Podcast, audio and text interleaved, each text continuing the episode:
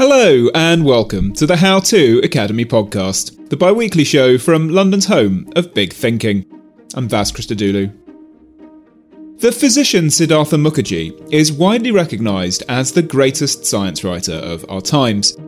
He follows his Pulitzer Prize-winning book The Emperor of All Maladies and New York Times bestseller The Gene, An Intimate History with The Song of the Cell, a mesmerising history of cell biology that transports readers from Restoration London to the birth of a revolutionary new kind of medicine. He joined us live on stage in conversation with geneticist, broadcaster, and former guest on this podcast, Adam Rutherford. Let me just start with a few biographical questions, yes, because people know your work here, bestsellers in the UK as well, shortlisted for the Royal Society Book Prize and the Welcome Book Prize, but maybe they don't know you as well, because you live in New York. So why don't you give us a sort of 2-minute potted biography of how you get from Bengal via Delhi to New York back to London? Well, my family is Bengali. I was not born in Bengal. I was born in Delhi and went to school there. Then went to Stanford, of all places, in California as an undergraduate. Worked in Paul Berg's lab, which is, of course, very much part of the book on genetics. Paul Berg, first person to do genetic engineering in the world, 1973. Nobel Prize in 1980? Nah, a little later. What did I say? So it's a good lab, anyway, the point is, yeah. Then I was a Rhodes Scholar, came to Oxford and was there for 3 years, studied immunology with Alan Townsend, who's in this book. Alan is a close friend. Paul's also a close friend. Paul's 90. I'm having dinner with him next week. And Paul loves to have bets. And every time I see him, he has a bet with me about something or the other. It could be completely random. And the loser takes the winner out to dinner. And this has been going on for 10 years. But anyway, so Paul Berg then came to Alan Townsend. Wait, I want to know what the bets are. And who's winning? Well, this time, actually, I won. The bet was actually an interesting bet. The bet was that the Nobel Prize for the discovery of CRISPR would be either awarded just to Jennifer Doudna and Emmanuel Charpentier, who are actually close friends of mine, versus it would be split three ways, because there's an option of splitting it three ways, to someone else. And Paul chose the three, so he had a winner's advantage, because it could be anyone. Uh-huh. I said just Jennifer and Emmanuel. I thought that the discovery was so momentous, it would be just Jennifer and Emmanuel. And I won. But now you have to pay for dinner in Oxford.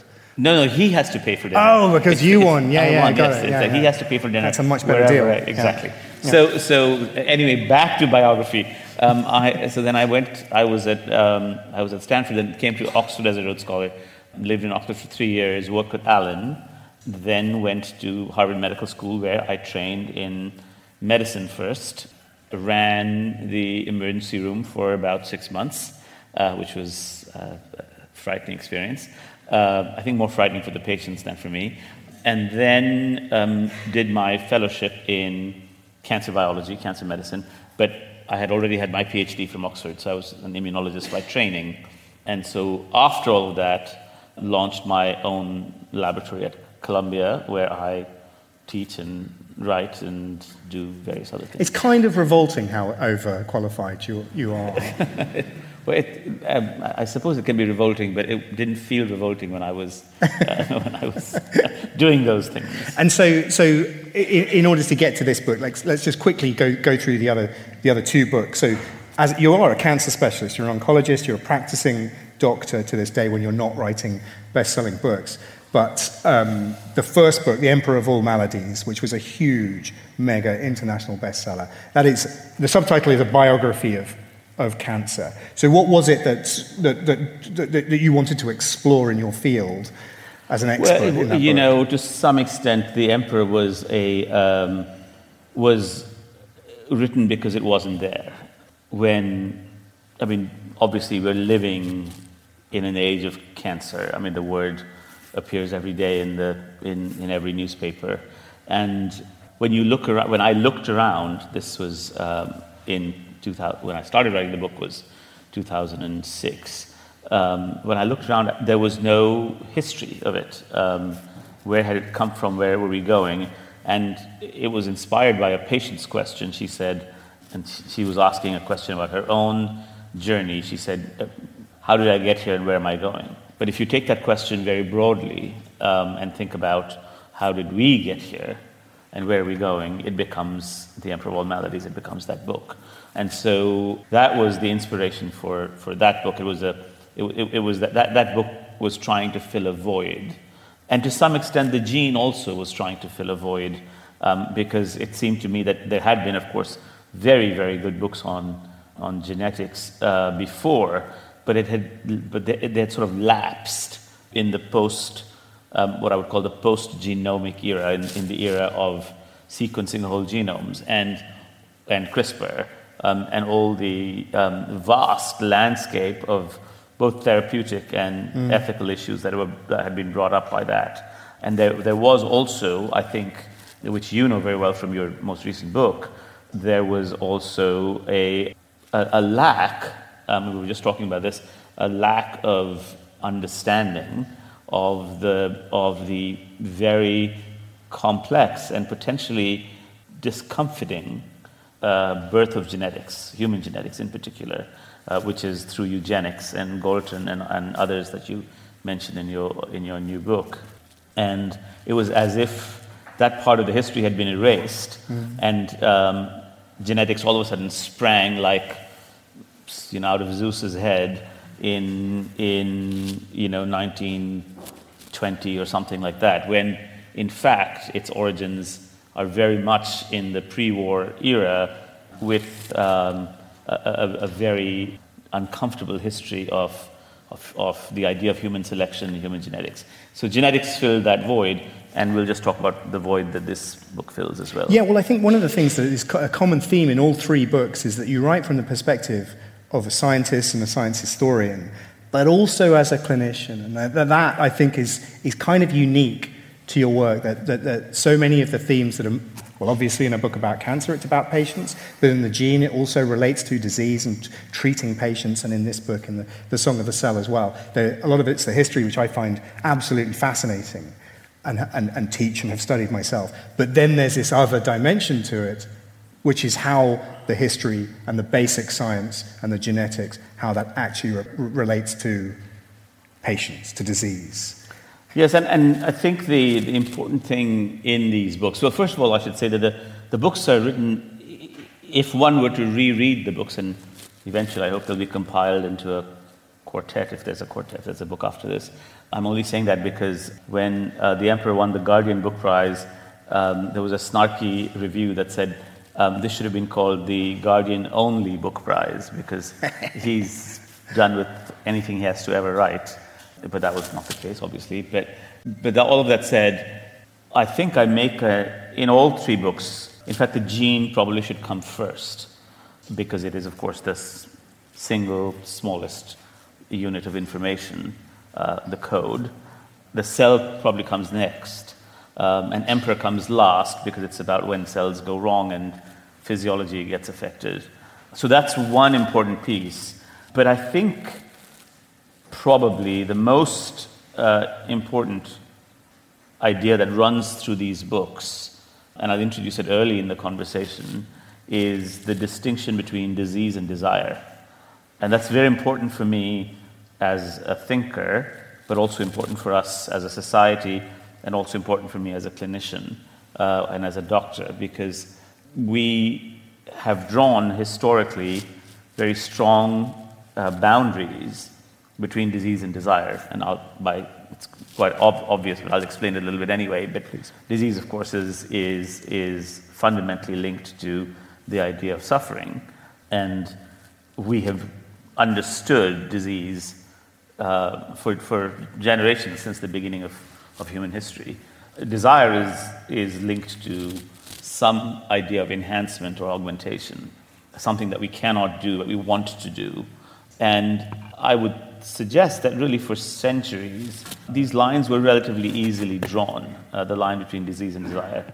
But now, as we invade biology with more and more precision, but more and more audacity, I think these lines are being rapidly blurred. And that's why I think these books need to enter the conversation, because those lines are extraordinarily important to draw. And if you don't draw them, I think many things that we understand about the world will change, and perhaps not for the better. Okay, well, let's talk about The Song of the Cell. Let's get really stuck into it, because that's why you're here, and that's the book that we're talking about.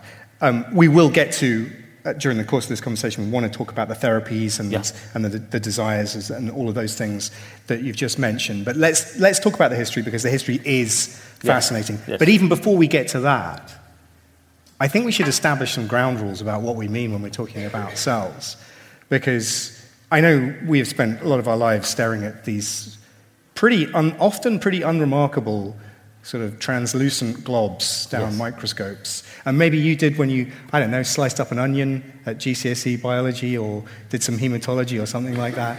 And I don't know, they can be pretty unremarkable. And yet they are the basic unit of life, full of diversity, active cities buzzing with action. They are where life exists. And I think you made a very important point, both in your program and just now, which is that is absolutely true, but bizarrely enough, they've been sort of neglected. I wouldn't say, of course, not neglected in literature, in the scientific literature. I'm a cell biologist, but I was walking past, I told you this in the program, a Brazilian Botox clinic called Life. I wasn't getting Botox, but really, and it had a picture of DNA on it. So every time you go through anything that's called Life, you know, a magazine cover on Life, et cetera, it'll have the iconic double helix on it. But of course, DNA contains the information for genetics, for genes. But what's interesting, and what you realize quite obviously when you think about it, DNA is a molecule. It's lifeless. It is not life. It is only brought to life by a cell. A cell interprets DNA in the same way that a musician interprets a score. A score is not music. It's the musician playing the music that is music, hence the song of the cell. But so it's the cell that really is where life begins in some ways, if you want to think about life. And I thought you put it very nicely in the program. That there are really three foundational pieces of all biology. And by foundational pieces, they are so universal that they span the entire biological universe as we know it. The number one being the universality of the genetic code and genetics. There are variations on the theme, but essentially the universality of it. The second is cell theory, the fact that all organisms, regardless of whether you're an elephant or a bacterium, you're made of a cell. And the third, of course, is evolution. Now, evolution has 1,000 books written on it. Genetics has 2,000 books written on it, including mine. What's interesting is that there really isn't, a kind of similar book about the importance of the third pillar of all life. So, unremarkable or remarkable as it is, the cell is remarkable. It is the smallest living unit of life, and that thing you saw, that blob you saw under a microscope, or a much more complex cell like the one that lives in your brain, does things. It's the actor, it's the doer, it's the maker, sometimes the teacher, that's responsible for everything that we do or be or our whole being. And so therefore, I mean, you're exactly right. I mean, what looks sometimes unremarkable is really the center of all being. There is a reason why I used that analogy. It's not the first time, and it basically is me ribbing physicists, because physicists have been trying to come up with a grand unifying theory of everything for about for many years, 3,000 years, something like that, and we got all of ours in the space of about 100 years within the last 2 centuries. But let's talk about that then, because the history is fascinating. That this unit of life, which is universal, all life is made of cells, and there's a second rule of cell theory, which we'll come to in a minute. But no one's actually seen one until 1673, something like that? Yes. And what was life made of before we saw that? Well, lots of people had lots of theories about life. I mean, the idea was that life or flesh was continuous. We were essentially slabs of meat, but without anything underneath the slabs of meat. We were just continuous slabs of meat, thinking slabs of meat, but slabs of meat nevertheless. And it wasn't until Robert Hooke looked down through his microscope and found, you know, Hooke was an incredible character.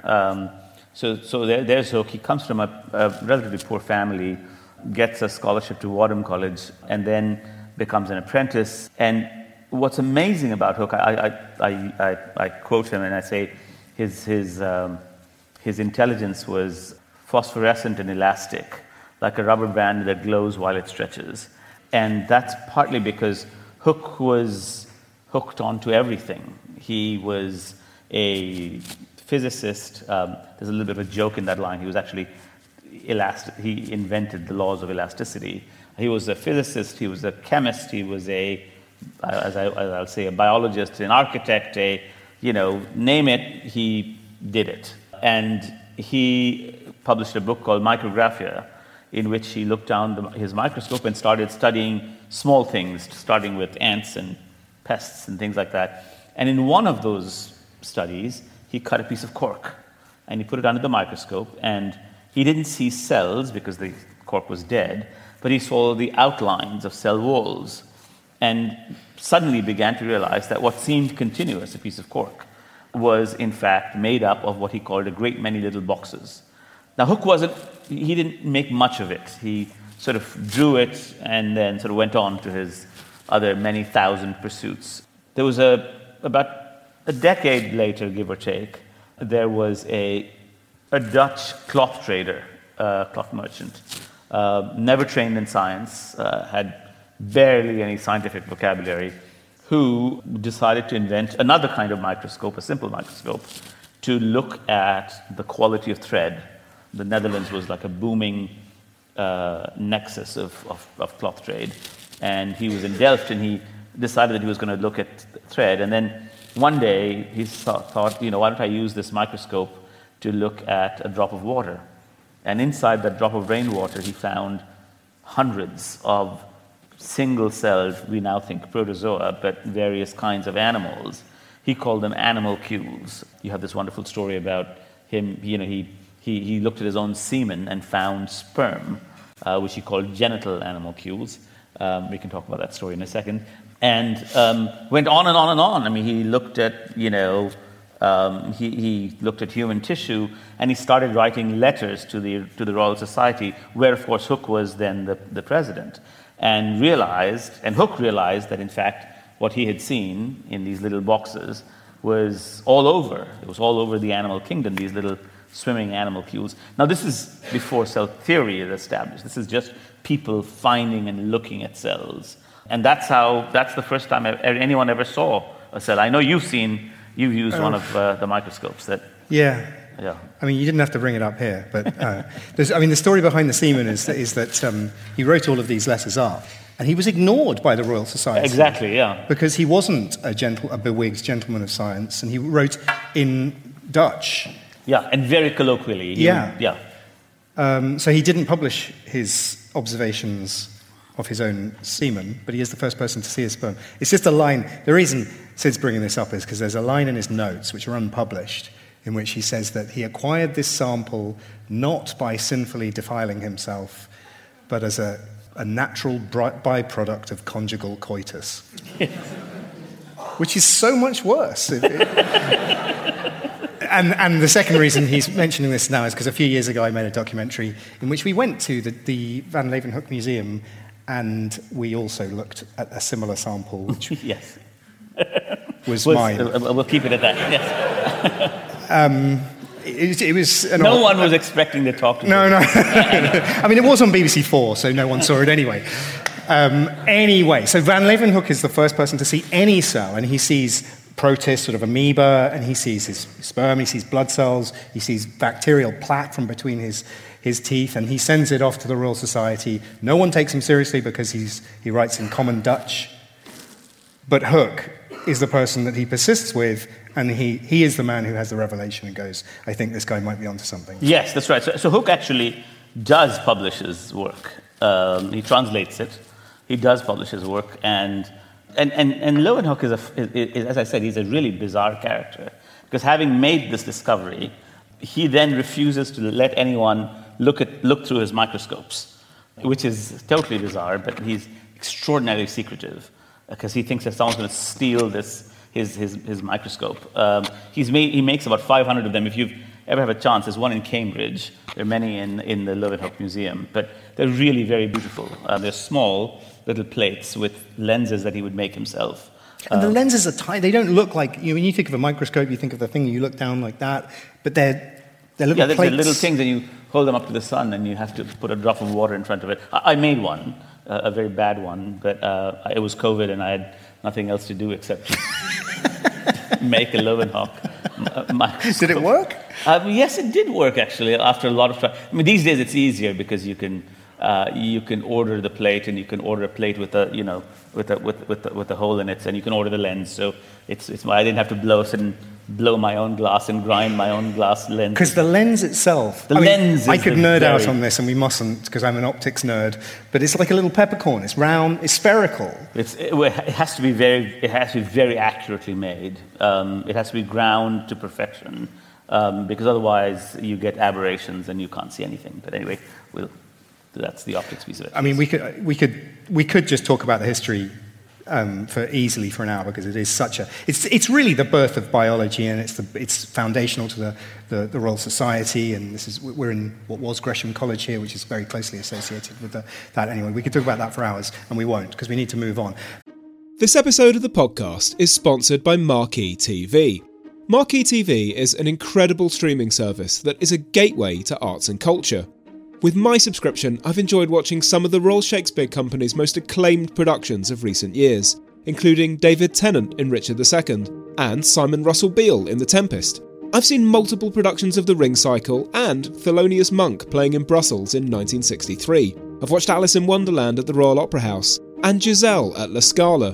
Marquee TV really is the most accessible way into culture I've ever encountered, and a treasure trove for any arts lover. You can try it for 3 months for just 99p.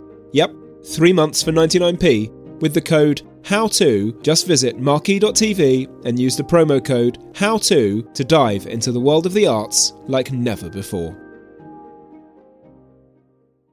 But so Van Leeuwenhoek sees these cells for the first time, and it begins to develop, it turns into, over the next century or so, into what becomes what we've described as the sort of one of the grand unifying theories of biology, that all life is made of cells.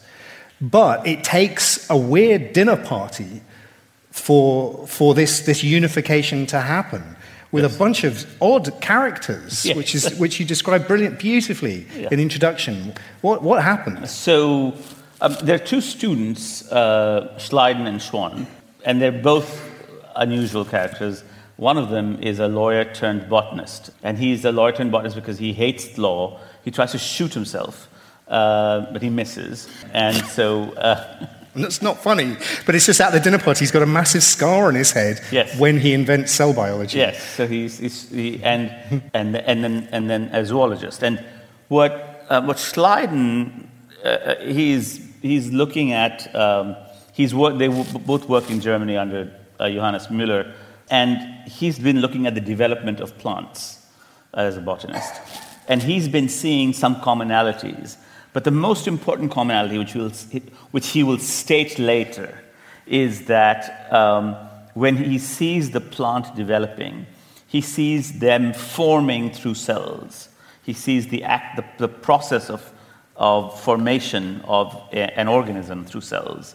And they're at this dinner party in Berlin, and the zoologist says, well, wait a second, I've been looking at the growth of animals, and I, too, have been seeing the formation of the organism through cells. And so they sort of drag each other to the microscope, and very soon they realize that they've stumbled on a common phenomenon that seems to link the plant world and the animal world, and that is that both animals and plants are formed through cells. And so they make the first tenets of cell biology, that all animals are formed, animals and plants are formed through cells, and in fact that all organisms are made of cells. So they lay down the basis of cell biological theory, the universality. Lots of people had seen cells before. Leeuwenhoek we talked about, but no one had made the incredibly audacious claim that in fact across the entire animal and plant and other kingdoms, that everything was a cell. Every living creature was made of cells. And so that's the first part of cell theory. Cell theory comes in two parts. The first is that all life is made of cells. And then the second part comes a few years later, and it also is based in Germany, it's based out of Berlin, but another amazing story about where cells come from. Because if all life is made of cells, and these people like Schwann and Schleiden and others are looking at how they develop, how organisms develop. Embryology is a big thing at that time, as it is today. But there was the question of where cells come from in the first place. And for the previous 2,000 years, there was an assumption that they just sprang out of nowhere, that they spontaneously generated. And that turns out to be not true. Right, so now we move a little bit further ahead in time. Young 30-odd-year-old pathologist in Germany is studying cell biology. Particularly, he's a pathologist, particularly interested in leukemia, and so he picks up on work done by others, and he makes the third claim, or perhaps the second big claim, which is that all cells come from other cells. Now, again, all of us know this, it seems very obvious today, but there was a huge debate going on at that point of time about where cells came from. And even Schleiden, the inventor of cell theory, thought that cells sort of crystallized out of some vital fluid. There's a theory called vitalism, and in fact also people still believe it, that in fact there's something special, that we're not just sort of chemical soups walking around. There's something special in our chemical soup. There's some special seasoning that makes life. And what Virchow was saying is, in some ways, he was saying there's no special seasoning. It's life comes from life, cells come from cells. And that's the way we grow. We grow out from a single cell by the division of that cell into two cells, into four cells, into eight, and so forth, and ad infinitum, and until we get the several trillion cells that make up a body. So, and in Latin, that's omnis cellula acellular. From cells come from cells. Very radical in its time because of these countervailing theories of spontaneous generation, vitalism, and etc. But then Virchow matures as a physician scientist, and the book is almost dedicated to him. I like the word almost dedicated. It's like he sort of just missed the mark. Mm. But anyway. And he kind of nicked the idea a little bit off someone else, didn't he? Yes, he did. Well, omnicellular cell is an idea that actually existed before him in other work, but he sort of brought it out of history and stamped it. But the next two ideas are absolutely his, and they're also foundational. But the next idea is that all human physiology is the consequence of cellular physiology. Now, let's pause and contemplate that idea for a second. This is in 1840-something or the other. And here is someone saying that everything that we are and do, our bodies do, is a consequence of cells doing something. The fact that we can regulate salt and water, the fact that our brains think, the fact that you and I are having this conversation, it's all a consequence of cells doing something to enable that to happen. You know, the environment, behavior, chance, life happens around it, but ultimately it has to go down to the cell to be the actor of it. You know, the fact that there's blood rushing through our veins and arteries, there's a consequence of that, and that is that you know, oxygen is being delivered, and nutrients waste products are being cleared. So this very central idea, all normal physiology is a consequence of cellular physiology, is also radical. And then he just turns that idea on its head.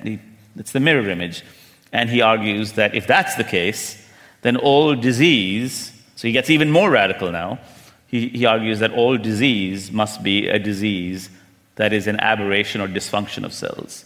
So all of a sudden, we have a theory of how the body is made, what makes the body, how cells are born, how physiology occurs, and how and why disease occurs. And with that, you get a complete new universe, as it were, of biology and medicine and cell biology, etc. These are some of the biggest ideas that anyone's ever had in biology, along with natural selection and universal genetics, and that's why we sing their praises. But I think it is so radical, because if you think about how we now know that we start as a single cell, an egg that's being fertilized by a sperm, the biggest cell in the human body and the smallest cell in the human body combined, and that's where all life starts. But the implications of the first part, or the second part of cell theory, that all cells come from other cells, is a really brain-scrambling concept, because it means that egg cell came from another cell, which means you can trace the lineage of that through your mother. Yeah, now you're asking a very interesting question, yeah. And then it means you can go back all the way through the history of life on Earth, that when you cut your finger, or when you get a bleeding gum, or you graze your knee, and the cells that grow to repair that damage, they are part of a lineage which starts 4 billion years ago and is unbroken. And that's incredible, right? So if you really think about that idea as unbroken, the unbroken lineage. In other words, if you could draw that infinite tree of trillions of cells that we all have in common, plus the other trillion that are in bacteria, plus the other trillion that more than a trillion, etc., etc., etc. If you were to take that entire lineage tree and wind the clock backwards, and wind it backwards, and wind it backwards, and wind it backwards, you would end up with one cell, the mother of all life. That was a very pregnant pause. I know, I just wanted to let that land, because it's the biggest idea that there is. It is the greatest story ever told. We call that cell Luca, the last universal common ancestor, and we think it started... Well, I'm part of a branch of science that thinks that it started at the bottom of the ocean, possibly in hydrothermal vents about 3.9 billion years ago, but from Luca, which divided and divided for the next 2 billion years, for the next 2 billion years after that, and when you do anything... the third part of what you're saying, any interaction you have with the rest of the universe is modulated by a lineage which started 4 billion years ago. These are big, big thoughts, and I think we don't talk about them much, do we? Yes, I think it's partly because the mind boggles a little bit at the thought, but they're true. I mean. From that, there's been lots of attempts to create, and as you know, there are lots of competing theories about where the Luca existed or was born, or how.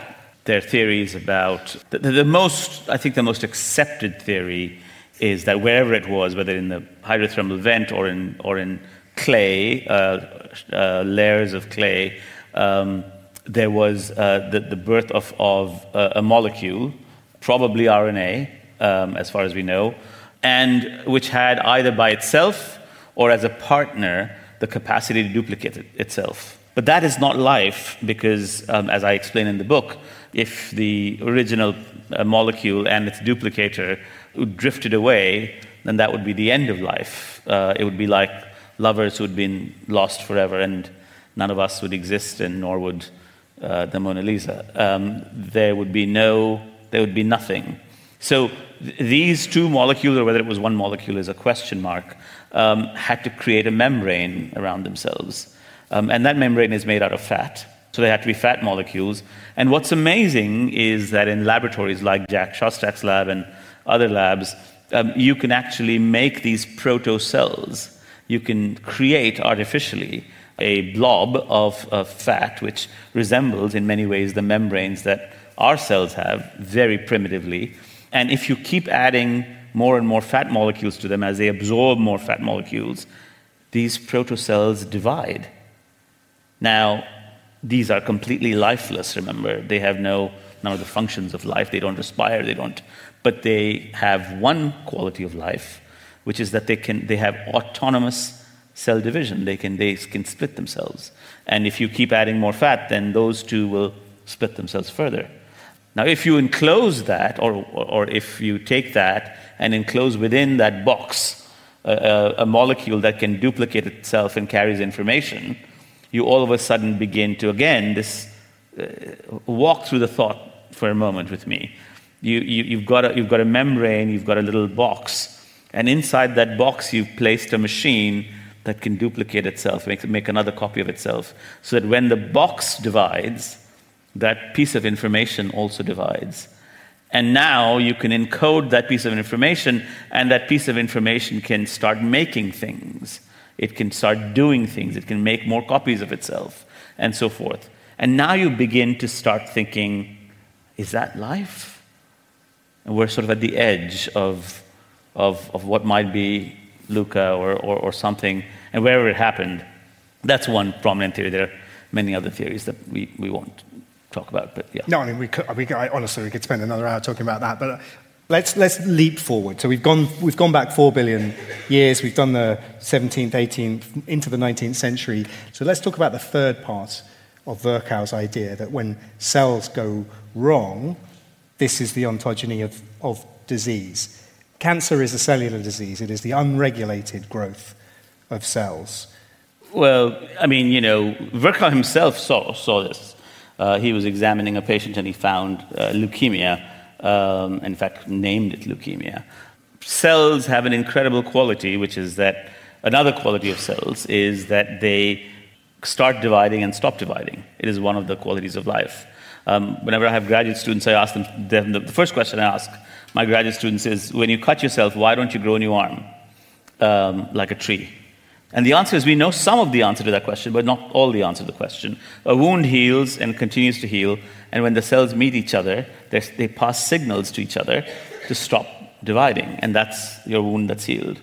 In cancer, those signals are broken through genetic mutations, and that's the fundamental basis of cancer. We can talk about many, many other features of cancer, but the fundamental base of cancer is a cell where the normal regulation of cell division has been disrupted, and thereby you start getting a cell that can't stop dividing and keeps dividing as a consequence of genetic mutations. And cancer as well is, you know, incredibly sophisticated and evolving thing as it's growing. A tumor that becomes the mutations accumulate as they grow and spread around the body and release cells, with no purpose other than to keep growing. There's no foresight in cancer other than to make more cells, the detriment of the organism. Well, so cancer, in some ways, goes back to your first question. Cancer is a distortion of the three principles of life. It's a distortion of genetics, it's a distortion of cell biology, and it's a distortion of evolution. Because the cancer cell is always evolving, and because as it evolves, it changes, mutations accumulate, it changes its own characteristics, it can co-opt properties from normal genes and make them properties of cancer, et cetera, et cetera.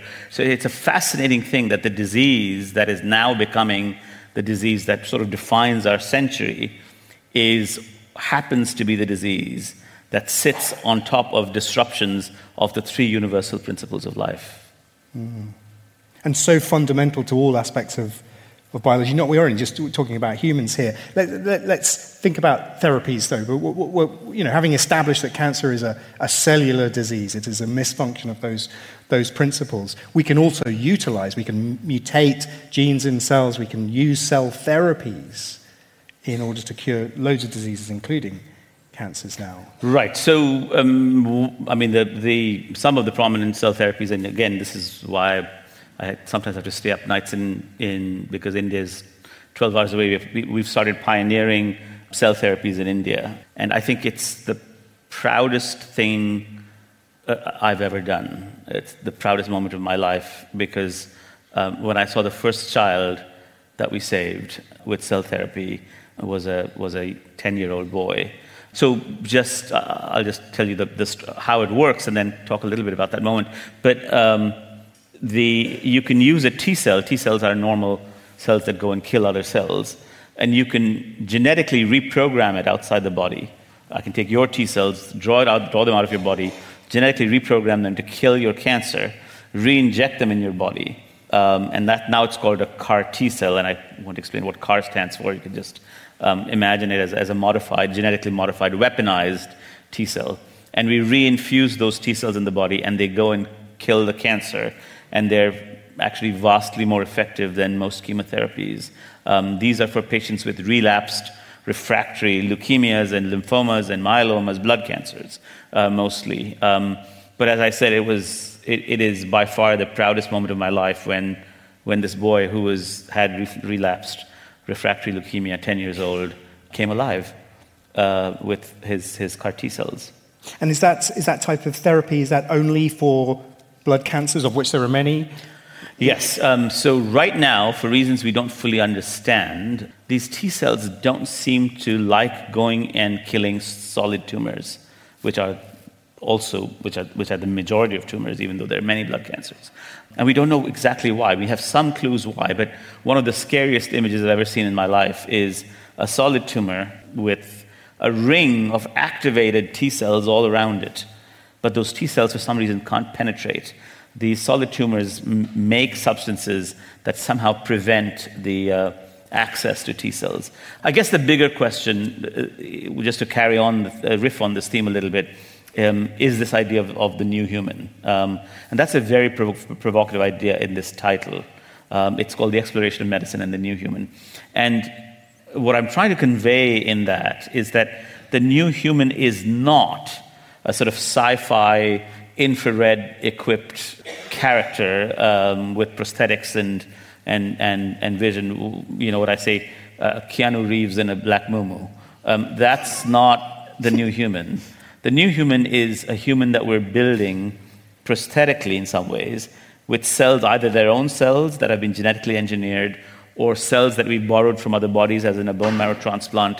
There's an incredible example here of a psychiatrist, a woman in New York, who's been pioneering, and other people have too, placing electrodes into the brain, very deep into the brain. These electrodes are thinner than human hair, and finding an exact spot where certain nerve cells are responsible, going back to Virchow, for devastating neurological diseases like Parkinson's, but in her case, depression. And when she turns the current on, these neurons, these nerve cells, respond, and you get, some people get relief from really recalcitrant depression, things that no drug and no therapy works. So these are examples of what I call new humans. These are people that are walking amongst us. Someone carrying a bone marrow from someone else's body is walking amongst us today. Someone carrying electrodes will start walking amongst us. And that's because we are having the capacity, the joint capacity of genetic engineering and cellular engineering has created the ability to create what I call the new human. That mix as well is fascinating. You talk in the book about how women, exclusively women, often, mostly, carry the cells of either unknown pregnancies or pregnancies that have resulted in births, and those cells of the child just float around their bodies, or sometimes they land and do things. And actually, looking over the audience, many of you will be carrying the cells of someone who is not you, actually only the women. If you're a man and carrying those cells, you need to go to the doctor. But isn't that, again, just a crazy idea which is sort of post that 19th century bubble of discovery. But now... That's right. In fact, there are three papers today in Nature. I opened Nature this morning. There are three papers in Nature back-to-back that finally describe, and that's why it's not in the book because it was published yesterday, that finally describe how and why we can live with all these microbiota in our guts. Because if T cells are there to recognize and B cells are there to recognize pathogens, then why aren't we constantly eliminating all the bugs that live inside us, which are really important for us, important for our digestion, our so many functions now coming out. And outnumber human beings. Like 10 to 1 or whatever. Exactly. It is, yeah. And what was amazing about it is that until This morning, we didn't know. Hey there, I'm Dr. Maya Shankar, and I'm a scientist who studies human behavior.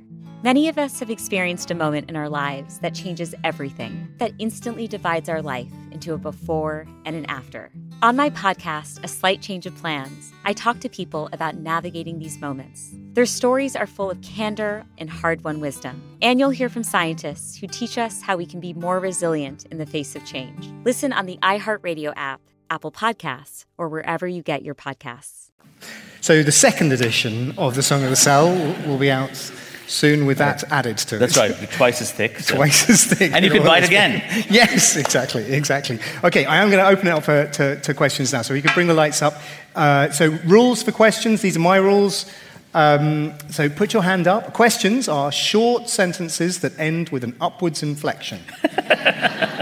The second rule is, and this is based on published research, this is not me being politically correct, but if in question and answer sessions women ask questions first, then more women ask questions, but if men ask questions first, then women tend not to. So we'll take questions from women and men alternating. You're first. And the third rule is try not to be mad. Hi, Professor. Mind-body connection. I mean, there's a lot of talk about possibly cancer coming from childhood trauma and from actual thoughts. What are your thoughts on that? Yeah, I'm not a believer in it at all. I don't think that cancer comes from trauma. I think people who are traumatized have a hard time dealing with cancer in the sense that they often don't. They can ignore it. They can have problems with it.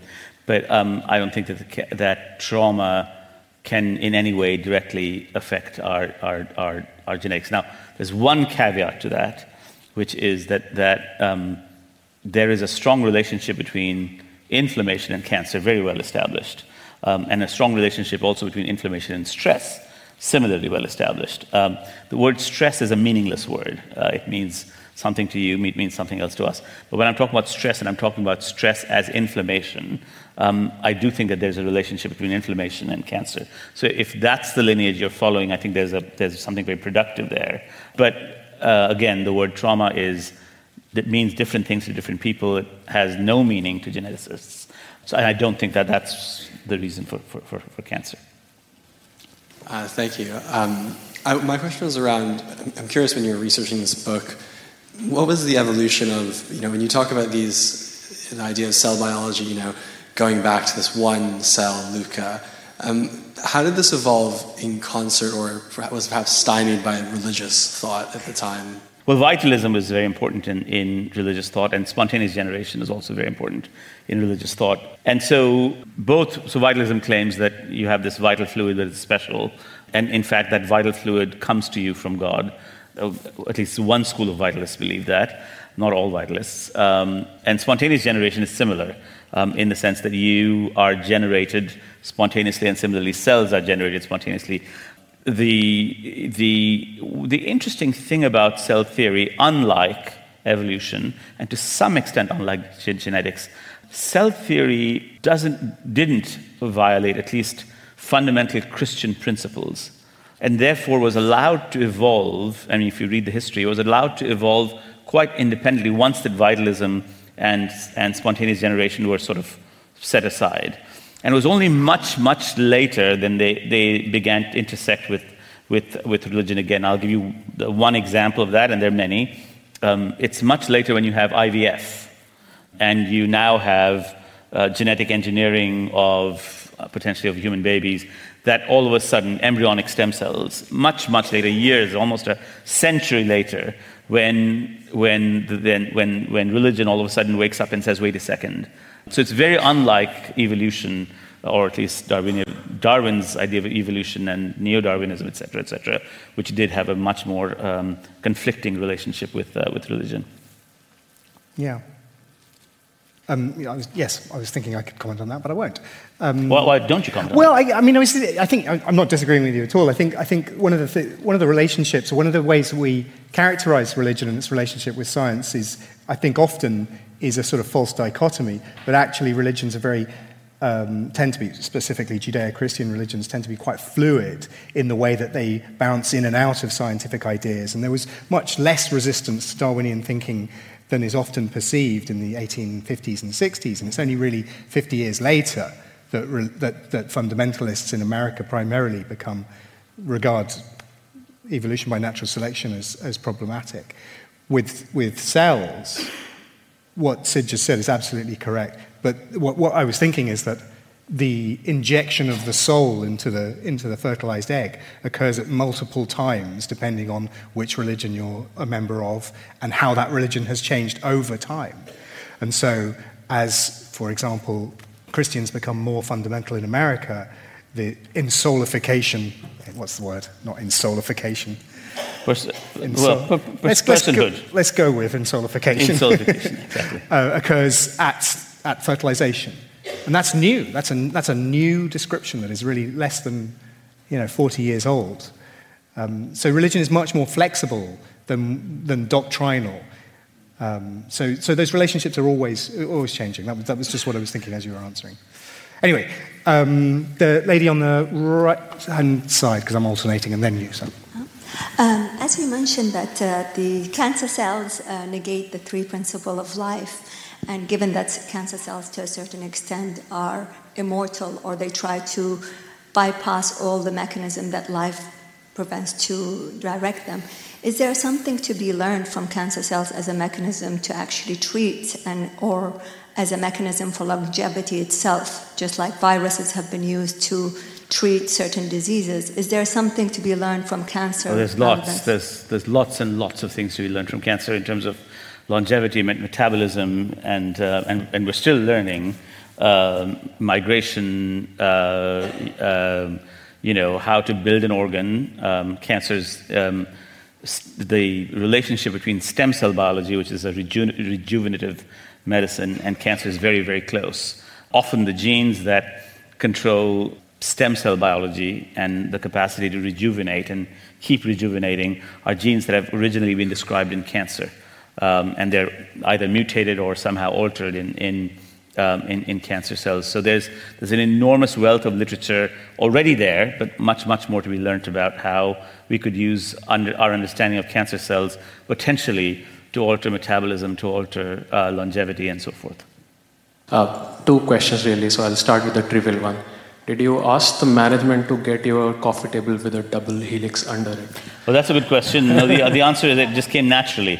It's actually not a double helix, I think. It's under the coffee table. Yes, I see under the coffee table. It's a single helix, but nonetheless.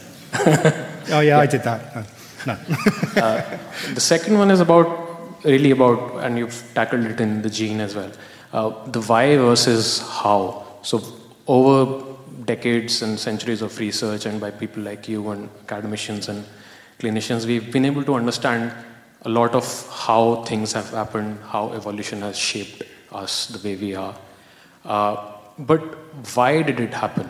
I know there's really no answer to that question, but every time I speak with my mom, who's based out of Delhi, and she's read all your books, and she says it's all because of God. And then she understands she's a scientific person, but she says, how did it begin? Like the first two blobs of RNA, why did they get together? Because there's really no argument that I have when she says it's just something that is a divine intervention. Okay. So remember short sentences that end with arguments and facts. Why did life fail? The quick answer is biologists, and I would suspect scientists in general, have no mechanisms to answer why questions. We have mechanisms to answer how questions. Why questions, sometimes physicists can answer based on energetics and the laws of energetics, which thermodynamics basically. Biologists have a very limited toolkit to answer why questions, aside from evolution and those fundamental theories. So asking a biologist a why question, you'll almost always end up with a how answer, and that's just the way that science works. Yeah, I mean, I think that looking at energetics and looking at the physics of energy, which are sort of non-transferable, immutable laws of the universe, sometimes can be useful. Yes, they can be, for why questions. For biological questions. And therefore, by extension, for biological questions. But in general, if you, as I said, if you ask a biologist a why question, you'll end up with a how answer. Yeah. And also, sometimes you end up with answers which are not that interesting, because what you actually want to... I'm not interested in what a cell is, I'm interested in what a cell does. Because we sometimes define things in sort of with taxonomic... Yeah, and it's an ontological question rather than a mechanistic question. Sometimes cells are described as precancerous, and they revert to normal in due course. I don't know whether this is a shorthand that means something else, but why would those cells do that, and are they predisposed towards normality or towards division? So the quick answer is we don't know, but the phenomenon is correct. So there are cancers that don't become cancers. If you do autopsies on, for instance, this big famous study, autopsies on random victims of car accidents, women, and it's a relatively random sample, you find that there are tumors in their breast which seem to have done nothing. And often they're old enough that they would have become breast cancer by that time. These are all hypotheses. This is not a real randomized experiment. But it seems that cancers don't... We're now realizing, and there's a lot about this in the book, we're now realizing that to become a cancer, having the mutated genes is not enough. You need to have more than the mutated genes. You need to co-opt metabolism in certain ways. You need to be in a certain place. You need to create a home for yourself. You need to draw out blood vessels and so forth. There's a whole process. And that process is not only the mutation of genes. And so you can find things that look like cancer and, in fact, may even have the set of mutated genes, but they don't behave like cancers because they don't have the invasive properties that cancers have. One of the things that's changed in cancer biology recently in the last few years is that we used to think of cancers as just being these sort of homogeneous masses. Yes. And whereas we are very heavily differentiated tissue with different types in our skin and layers, and eye cells are different from muscle cells and so on. And now what we're discovering is that cancers are much more sophisticated. They're not just lumps. They have their own tissue types. That's right. Within them. So how I think a question a lot of people want to know is, when are we going to find a cure for cancers? Well, so again, the plural is the important word. When you say plural, it's not only cancers, it's cancers in a single body, has different cell types. And one of the theories about why we have different responses to chemotherapy is that you kill the cells that are susceptible to chemo, but the cells that are not susceptible to chemo in that same cancer are not killed. And this is partly why, actually, and I've written about this, this is partly why immunological therapy can be very effective, because the immune system doesn't particularly care what mutations you have.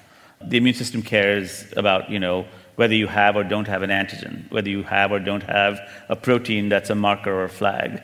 And that's one of the advantages of the immune system. It's indiscriminate in its capacity to kill, and therefore has been quite successful in treating some particular cancers. And that's a big sort of growth area for cancer therapy. That's correct, yeah, absolutely. Hi. In your opinion, what are the most exciting developments or research going on at the moment? People have different interests. Adam might have different interests and different directions that he would take that question. I'm particularly interested in immunological therapy and the variations of immune therapy. I'm particularly interested in the fact that, again, this might surprise you, but recently we've discovered that we can take a skin cell from your body and make it into an embryonic-like cell. And that skin cell can then give rise to neurons and muscle cells and cartilage, and so they are called induced because they've been induced, pluripotent because they have the potency of making all of these cells stem cells, so iPS cells. And these cells are absolutely fascinating. They can be made into various different cell types. There's some concern about how to regulate them, but they are they become essentially embryonic stem cell-like and have really infinite potential. So I think that's a very, very active area of research. People are trying to make, for instance, pancreatic cells that secrete insulin out of these cells, out of iPS cells, and you can. People are trying to make skin cells. You can make a beating heart cell and potentially recreate, if you could have the scaffolding, potentially recreate a beating heart out of a skin cell that used to be perfectly normal skin cell. I think it's a fascinating area of research. Yeah, I mean, actually, that is I would give the same answer. I did my PhD at Great Ormond Street, which is 100 yards from here. And what we were looking at was stem cells in the eye, so using stem cells to create, to repair damaged tissue in the retina. And that's now therapeutically available using exactly the techniques that Sid's describing there. So it's, you know, incredibly, it's all derived from that work in the 19th century of understanding what cells are. And in fact, I talk a little bit about not iPS cells, but our lab discovered skeletal stem cells, and we've been publishing on skeletal stem cells. And we just about a couple of months ago, so these cells make bone and cartilage. And people thought that once bone and cartilage had been formed, that there was, you were done. We found that at least in adult animals, there remains a population. It's a declining population, but there remains a population that continuously can give rise to cartilage as you grow along. So for the first time, about 2 months ago, we transplanted cartilage stem cells, and made cartilage inside a joint. And so obviously there's some very important therapeutic implications for that, particularly for neglected diseases like osteoarthritis, which is neglected partly because it affects women predominantly. Can you fix my knee? I can try to fix my own knee first, but fine. You go after. There's a queue. We've got time for two more questions. So I guess this question's kind of different. Like, what advice do you have, or like, how do we go from someone like myself, like a medical student with like experience in research, to I guess someone like you, like clinician, researcher, and like all of that? What advice do you have, I guess? Oh, gosh. Well, the first thing to do is buy the book and read it. It's like a guidebook. Well, I'm very bad at advice, so I try not to give advice, because whenever I give someone advice, it turns out to be extremely terrible advice. So of course, I've been asked this question many times before, so I have a little bit of a pat answer to this, but it's not pat because it applies to my own life. I think that work-life balance is overrated, and I think you shouldn't have it. Which one shouldn't you have? The work or the life? Life. I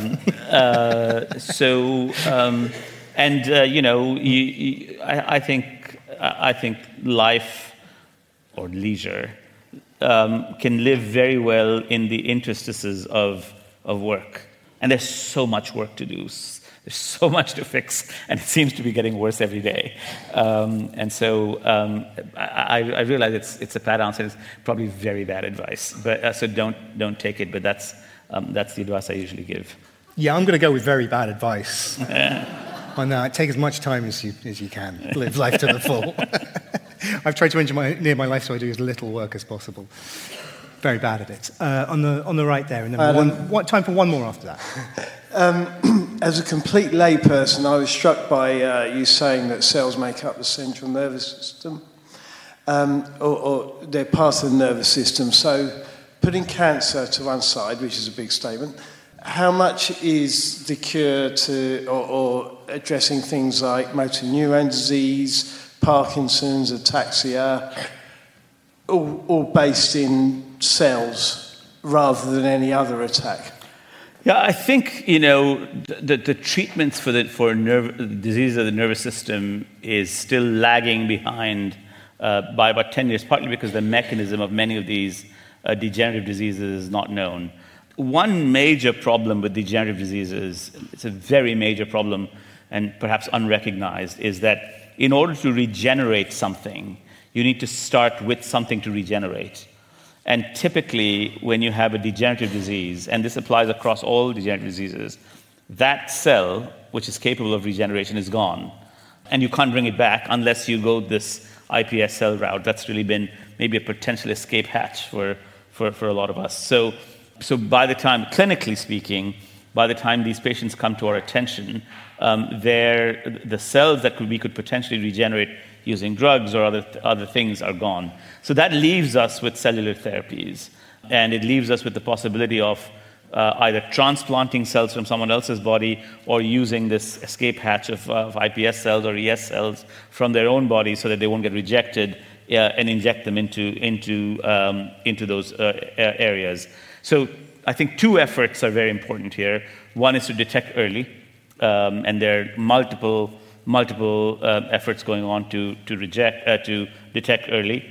And then the second one is, once detected, either find drugs or cellular therapies to help. I should say that early studies with these electrodes in Parkinson's disease and in OCD and others have been very promising. So it's possible that you could bypass the missing cells or the dysfunctional cells, go, as we say in biology, downstream of them and activate a circuit that would help with some of these therapies, but that's still early days. Well, it is all early days because we are still at the beginning of this amazing forefront of where basic science meets therapy. We're out of time. Sid is going to be signing books through the doors as soon as we've finished. Please buy this book. It's another masterpiece. It's quite annoying that he's managed to knock out 3 in a row. It's specifically annoying for me, but there it is. But well, thank you, Adam. You've been amazing. It is my absolute pleasure. But let me just ask you to put your hands together for Dr. Siddhartha Mukherjee. Thank you. This episode starred Siddhartha Mukherjee and was presented by Adam Rutherford. The producers were myself and Esme Bright, and we make the series with help from Nicole Wong. You'll find my interview with Adam on the ugly history of eugenics in our archive. If you enjoyed the show this week, please do rate, review, and subscribe. Till next time, I'm Vas Christodoulou. Thanks for listening.